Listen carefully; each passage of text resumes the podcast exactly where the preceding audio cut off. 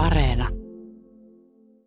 Tervetuloa seuraamaan ohjelmasarjaamme kirjoituksia kungfutselaisuudesta sarjamme 14 jaksoa, jossa kuljemme edelleen mestari Kungin matkassa. Eli teos, jota kohta luetaan, on mestari Kungin keskusteluja ja tänään kuulemme koko 18 luvun kohtaamisia ja lähtemisiä sekä vielä viiden minuutin alkupalan luvusta 19 Mestarivainaan seuraajat on sen nimi. Paikalla on täällä kolme sinologia eli Kiina-asiantuntijaa. Ensinnäkin tämän teoksen suomentaja tai kaikkien näiden tekstien suomentaja. Teidän hyvät kuuntelijat on syytä tietää, että Jyrki Kallio on nimenomaan tätä ohjelmasarjaa varten suomentanut – tekstejä, joita ei ole aikaisemmin ollut suomen kielellä olemassa ja ne te tulette kuulemaan joidenkin kuukausien kuluttua. Mutta paikalla siis on suomentaja Jyrki Kallio, sen lisäksi äh, Minna Valjakka ja Riikaleena Juntunen, muut sinologit, jotka tänään ovat teitä ilahduttamassa. Tervetuloa. Kiitos. Kiitos. Ja ennen kuuntelua on tullut tavaksi hieman opastaa kuulijoitamme sen suhteen, että mitä näistä katkelmista olisi syytä kuunnella ja kuulla. No nyt ollaan täällä hyvin lähellä keskustelujen loppua ja tässä näkyy jälleen se, että tosiaan tämä teoksen tyyli on muuttunut tässä tämän viimeisen neljännen kerrostuman aikana. Ja tässä luvussa 18 tämä muutos näkyy erityisesti siinä, että täällä tulee pari jaetta, jotka on ilmiselvästi saaneet vaikutteita taolaisuudesta – ne on ehkä jopa lisätty tänne kirjoituksiin myöhemmin taulaiseen myönteisesti suhtautuneiden henkilöiden toimesta. Joo, ja sitten täällä tulee sellainen opetuksen ja viran suhde näkyville, koska tämä, tämä jatkuva oppiminenhan on täällä sellainen korostuva teema, sopii hyvin myös tähän päivään. Eli virka ei ole sitten kuitenkaan, vaikka se on tässä koko ajan niin keskeisessä roolissa, niin se ei ole loppupiste, johon voi niin kuin lopettaa sen oppimisen, vaan se on vaan sellainen välivaihe. Ja tähän opiskeluun liittyen tietysti myös tämä opin säilyttämisen ja laajemmalle levittämisen tarve myös mestari Kungin jälkeläisille sekä aikalaisille alkaa näkyä yhä selvemmin näissä kirjoituksissa. Kuuntelemme tämänpäiväisen luennon. 18. luku. Kohtaamisia ja lähtemisiä. Kaksi. Liusia Hui toimi ritarikunnan ylivalvojana, mutta joutui kolmesti viralta pannuksi. Muut kysyivät häneltä, ettekö olisi voinut lähteä maasta? Liusia Hui vastasi, jos palvelen valtiasta seuraamalla suoraa tietä, minne voisin mennä ilman, että joutuisin sielläkin kolmesti viralta pannuksi? Jos palvelen valtiasta seuraamalla kierää tietä, Miksi minun tarvitsisi jättää isäni ja äitini maa?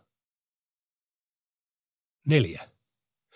Jean hallitsija lahjoitti Luun hoviin tanssijattaria. Ji Huan-Tzy otti lahjan vastaan, eikä pitänyt hovia kolmeen päivään. Mestari Kung lähti luusta. 5. Chuulainen kylähullu Jie Yu kulki mestari Kungin ohi laulaen. Feenix, oi Feenix, miten onkaan hyveesi heikennyt. Mennyttä ei saa takaisin, sen paremmin kuin tulevaa saa kiinni. Herkeä jo, herkeä jo. Hukassa ovat ne, jotka tänä päivänä hoitavat hallintoa. Mestari Kung laskeutui portaita tielle saadakseen puhua kylähullun kanssa, mutta tämä kiiruhti pois eikä mestari Kung saanut tilaisuutta puhua hänen kanssaan. 6. Vanha Ju ja Jieni kyntivät peltoa vetäen auraa parivaljakkona. Mestari Kungin seurue sattui heidän kohdalleen ja mestari lähetti Luun kysymään tietä kahluupaikalle. Vanha Ju kysyi, kukas tuo mies ohjaksissa on? Lu vastasi, hän on Kung Chiu. Vanha Ju kysyi, sekö luuvaltiosta kotoisin oleva Kung Chiu? Syylu vastasi, hän juuri. Vanha Ju sanoi, hän kyllä tietää kahluupaikan. Sylu kysyi sitten tietä Jieniltä, joka vastasi, kuka te olette? Sylu vastasi, olen Jong Jou.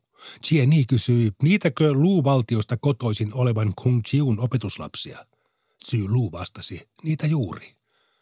Jenny sanoi, tulvii tulvimalla, niin kuin kaikkialla taivaan alla, mutta kuka sitä voisi muuksi muuttaa? Eikö sinun, sen sijaan, että seuraat ritaria, joka pakoilee vertaisiaan, kannattaisi seurata ritaria, joka pakoilee koko ihmiskuntaa. Jenny vaikeni ja keskittyi haraamiseen. Lu kertoi kuulemansa mestarilleen, joka sanoi tyrmistyneenä, en minä voi lintujen ja eläinten joukkoon liittyä. Jos minä en ole virtaisteni kumppani, niin kenen sitten? Jos taivaan alla seurattaisiin tietä, minun, Chiun, ei tarvitsisi pyrkiä muuttamaan mitään. 7. Jäätyään jälkeen muusta mestarin seurueesta Lu kohtasi vanhuksen, joka kantoi korja keppinsä nokassa. Lu kysyi vanhukselta, oletteko nähnyt mestariani? Vanhus vastasi. Työntekoon tottumattomat neljä raajaa. Ei erota viittä viljaa toisistaan. Kuka tässä oikea mestari on? Vanhus laski keppinsä alas ja ryhtyi kitkemään rikkaruohoja. Zylu risti kätensä rinnalleen ja jäi kunnioittavasti seisomaan. Vanhus antoi Zylun jäädä yöksi luokseen, tappoi kanan ja valmisti hirssiä ruuaksi sekä esitteli hänelle kaksi poikaansa. Seuraavana päivänä Zylu jatkoi matkaansa voidakseen kertoa mestarilleen tapaamisesta. Mestari sanoi, että hän on maailmalta oppineisuutensa piilottanut erakko ja lähetti Zylun tapaamaan vanhusta uudelleen. Kun hän tuli vanhuksen asumuksen luokse, tämä oli lähtenyt pois. Zylu sanoi vanhuksen pojille. Hän ei toimi oikeamielisesti ollessaan astumatta virkaan. Kun hän ei kerran luovu ylläpitämästä vanhempien ja nuorempien säädettyjä eroavaisuuksia, niin miten hän saattaa olla tunnustamatta hallitsijan ja alamaisten velvollisuuksia? Halutessaan pitää itsensä puhtaana, hän kapinoi vakiintunutta järjestystä vastaan. Herrasmies astuu virkaan täyttääkseen velvollisuutensa, ja isänne tietää, että tietä ei enää kuljeta. 8a. Virka-asemastaan luopuneita miehiä. Puo Yi, Shu Qi, Yi Chung, Yi Yi, Zhu Chang, Liu Xiahui ja Xiao Lian. 8b. Mestari sanoi – Ketkäpä olisivat olleet niitä, jotka eivät olisi luopuneet tavoitteistaan, eivätkä olisi häpäisseet itseään, jolleivät puo Ji ja Shuji. Hän jatkoi. Liu Hui ja Shaolian luopuivat tavoitteistaan ja häpäisivät itsensä. Puheissaan he pitäytyivät asemassaan ja toimissaan he pitäytyivät suunnitelmassaan, siinä kaikki. Hän jatkoi. Yi Chung ja J.J. asuivat erakkoina ja ilmaisivat vapaasti mielipiteensä. He pitivät itsensä tahrattomina ja luopuessaan virasta he sopeutuivat olosuhteisiin. Minä olen erilainen kuin kukaan heistä. Minua eivät liikuta ilmaukset sopii tai ei sovi. 10. Joan Herttua sanoi Luun Herttualle – Ruhtinas ja herrasmies ei suosi sukulaisiaan eikä anna neuvosmiehilleen syytä kaunaan jättämällä käyttämättä heidän palveluksiaan. Hän hylkää pitkään palvelleen alamaisensa vain, jos tämä on tehnyt suuren virheen. Hänen ei pidä vaatia keneltäkään täydellisyyttä. 19. luku. Mestari vainaan seuraajat. 1. Zhu Chang sanoi. Kun ritari kohtaa vaaran, hän alistuu määräänsä. Kun hänelle tarjoutuu etuuksia, hän muistaa oikeellisuuden. Kun hän suorittaa uhritoimituksia, hän keskittyy olemaan kunnioittava. Ja kun hän osallistuu surujuhlaan, hän paneutuu suremiseen. Sellainen on kelvollinen ritari. 2. Zhu Chang sanoi. Miten sellaisen, joka ei toteuta hyvettä vakaumuksellisesti ja joka ei ole tielle vankkumattoman uskollinen, Voisi sanoa olevan sen paremmin elossa kuin kuolleen. Kolme. Zyxian portinpiirin opetuslapset kysyivät Zhuchangilta kanssakäymisestä. Zhuchang sanoi, mitä Zyxia on teille siitä sanonut? Opetuslapset vastasivat, Zyxia on sanonut, että pitää hakea kelvollisten seuraa ja karttaa kelvottomia. Zhuchang sanoi, tuo poikkeaa siitä, mitä minä olen kuullut, eli että herrasmies arvostaa jaloja ja suvaitsee kansanmiehiä, ylistää eteviä ja säälii kyvyttömiä. Jos minä olisin paljon jalompi kuin muut, miten voisin olla suvaitsematta ketään? Jos minä en olisi muita jalompi, vertaiseni karttaisivat minua. Ja miten minä itse silloin voisin karttaa ketään? Neljä. Zysia sanoi. Sivupolultakin löytyy näkemisen arvoista – mutta sen, joka kulkee niitä pitkälle, täytyy pelätä juuttumista mutaan. Siksi herrasmies ei seuraakaan niitä. Viisi. Syysiä sanoi. Sellaista, joka muistaa joka päivä, mitä ei vielä tiedä, eikä unohda osaamaansa kuukausienkaan kuluttua, voi sanoa opinhaluiseksi. Kuusi. Syysiä sanoi olla laajalti oppinut ja luja vakaumuksessaan, kysellä siitä, mikä on olennaista ja pohtia sitä, mikä on tähdellistä. Sellaisessa piilee kunniallisuus. 7. Zysia sanoi, käsityöläiset istuvat verstaissaan tullakseen omalla alallaan taitaviksi. Herrasmies opiskelee saavuttaakseen valitsemansa tien. Kahdeksan. Zysia sanoi, kun vähäpätöinen mies tekee virheen, hän ei voi olla kaunistelematta tekoaan. Kymmenen. Zysia sanoi, herrasmies voi panna rahvaan töihin vasta, kun on saavuttanut sen luottamuksen. Ilman luottamusta rahvas kokee herrasmiehen sortavan heitä – Herrasmies voi arvostella ruhtinasta vasta, kun on saavuttanut hänen luottamuksensa. Ilman luottamusta ruhtinas ottaa arvostelun itseensä. 11. Sysia sanoi, kunhan ei riko rajoja suuren hyveen suhteen, niin pienten hyveiden suhteen voi välillä poiketa sovinnaisesta. 12. Jou sanoi, Opetuslapset Zysian portin pielessä osaavat kyllä pirskotella vettä lattialle ja lakaista, totella käskyjä ja vastata kysymyksiin sekä tulla ja mennä oikea-aikaisesti. Mutta nämä ovat pelkkiä sivuseikkoja, kuin puiden latvus.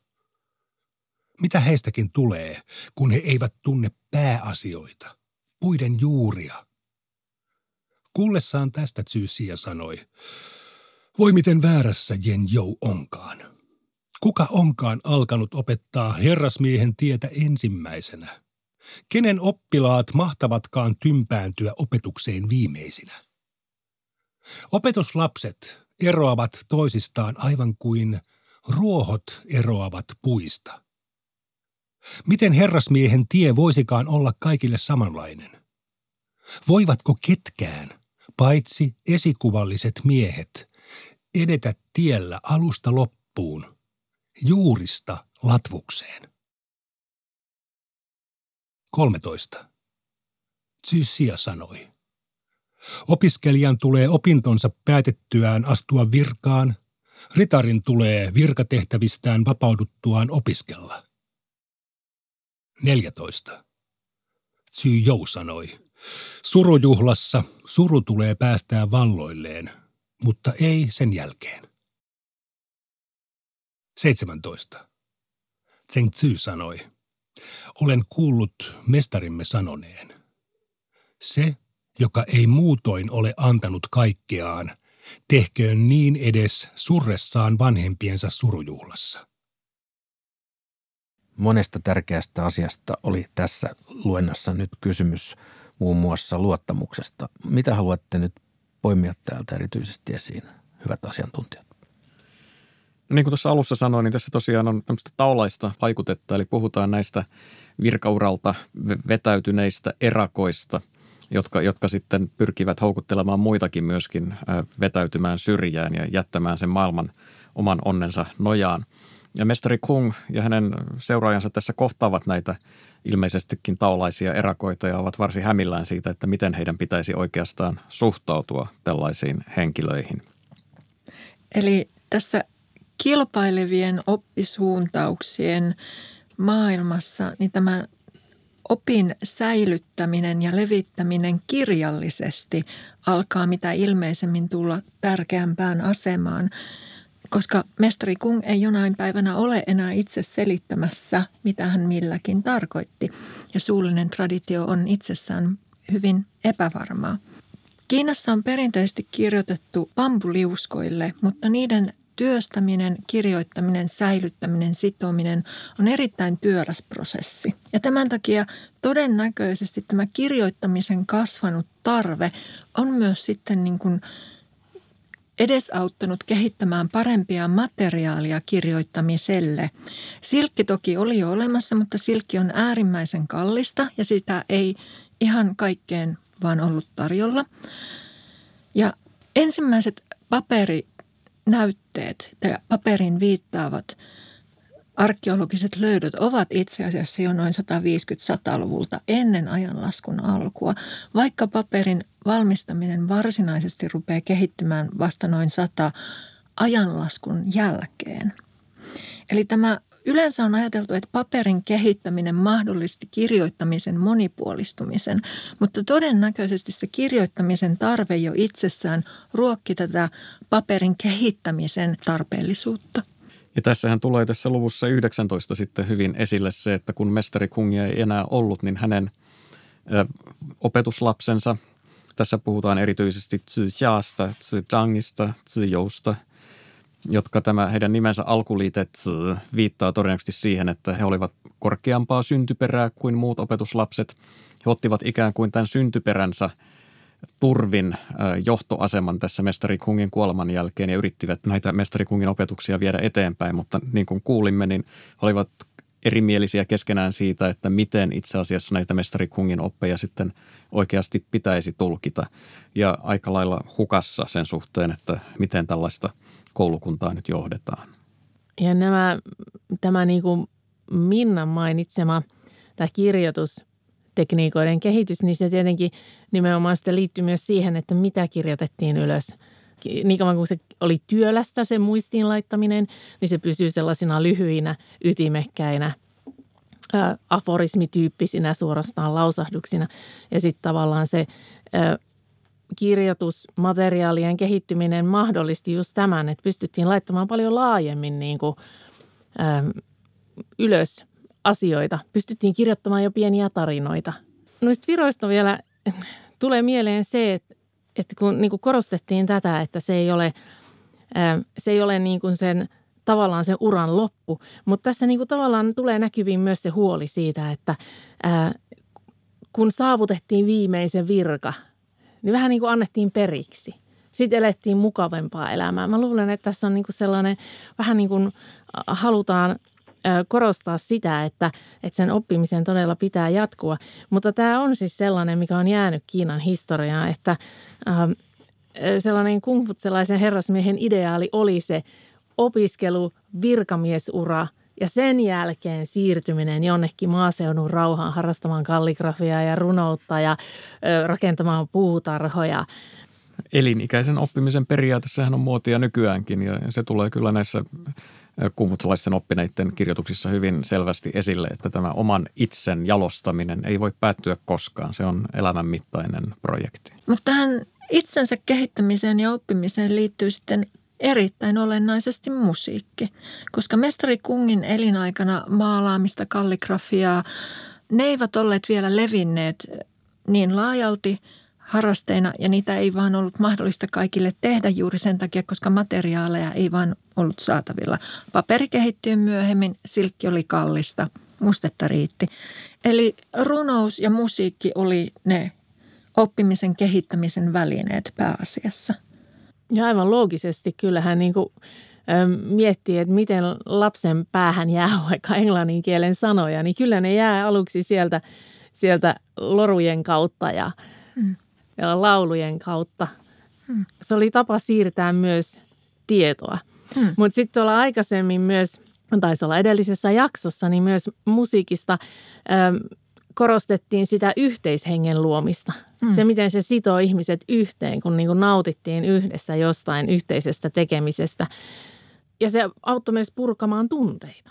Mm. Kyllähän edelleen tänä päivänä meistä jokainen varmaan on joskus käyttänyt musiikkia sellaiseen niin kuin tunteiden purkamiseen tai laukaisemiseen. Mutta täällä on hirveän käytännönläheisiä, hyvin käytännönmakuisia niin kuin vinkkejä tai ohjeita siitä, että mihin kaikkeen musiikkia voi käyttää. Mutta toki mestarin musiikkimaku oli, kuten on tässä käynyt aikaisemmin ilmi, niin hieman konservatiivinen ää, ja ehkä vähän jäykkä. Hän ei niitä kaikista riettaimpia ralleja, kansanralleja ihan hirvittävästi arvostanut, vaan se oli ehkä enemmän sitten se rituaalimusiikki. Mestari Kungille ilmeisimmin musiikki oli nimenomaan tämä itsen kehittämisen väline, mutta myös tämän varhaisemman sivistyksen niin kuin siirtämisen väline. Eli mitä aikaisemmat kuninkaat ja ruhtinat ja viisaat olivat maailmasta havainnoineet, oli meille ymmärrettävissä tämän rituaalimusiikin kautta, joka periytyy sieltä aikaisemmilta kausilta. Ja tämä kaikki johtaa harmonian ylläpitämiseen. Eli ensinnäkin yksilötasolla, mutta siitä laajemmin yhteiskunnan tasolla ja vieläpä koko kosmoksen tasolla. Kyllä, tämä on, tämä on erittäin, erittäin tärkeä – huomata, että Kiinassa riitit eli perinnäistavat ja musiikki on aina kulkeneet käsi kädessä.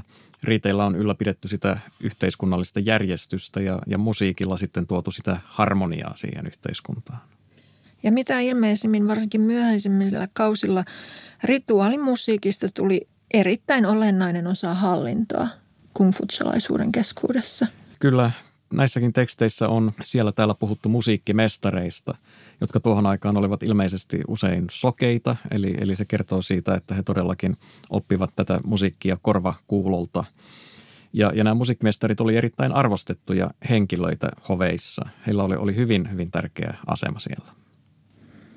Ja kaiken kaikkiaan tästä tulee sellainen kokonaisvaltainen esteettinen kokemus, mihin siis kuuluu tämä musiikki ja runous, eli tavallaan laulelmat, eli se lyriikka, mikä siinä musiikin mukana on, ja mahdollisesti useimmiten ritualisoitu liike, eli tanssi. Kyllä, näissä joissakin vanhoissa kirjoituksissa pilkataan näitä kumfutsalaisuuden edustajia siitä, että, että he liikkuivat viehkeästi hihat hulmuten ja, ja se kertoo juuri siitä, että he olivat nimenomaan näiden paitsi rituaalien, niin myöskin rituaaleihin liittyvän musiikin ja, ja, ja tanssien asiantuntijoita. Ja tästä tulee myös se esiin hyvin se niin kuin näiden rituaalien, rituaalien viihteellinen puoli.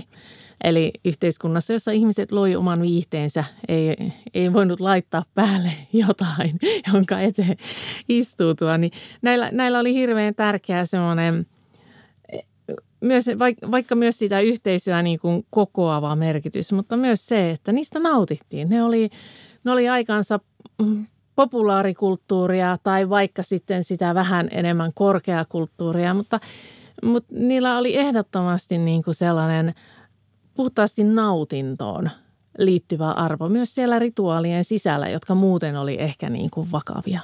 Hyvät kuuntelijat, näin päätämme tämänkertaisen jakson ja toivotamme teidät tervetulleeksi jälleen ensi kerralla. Kuulemiin.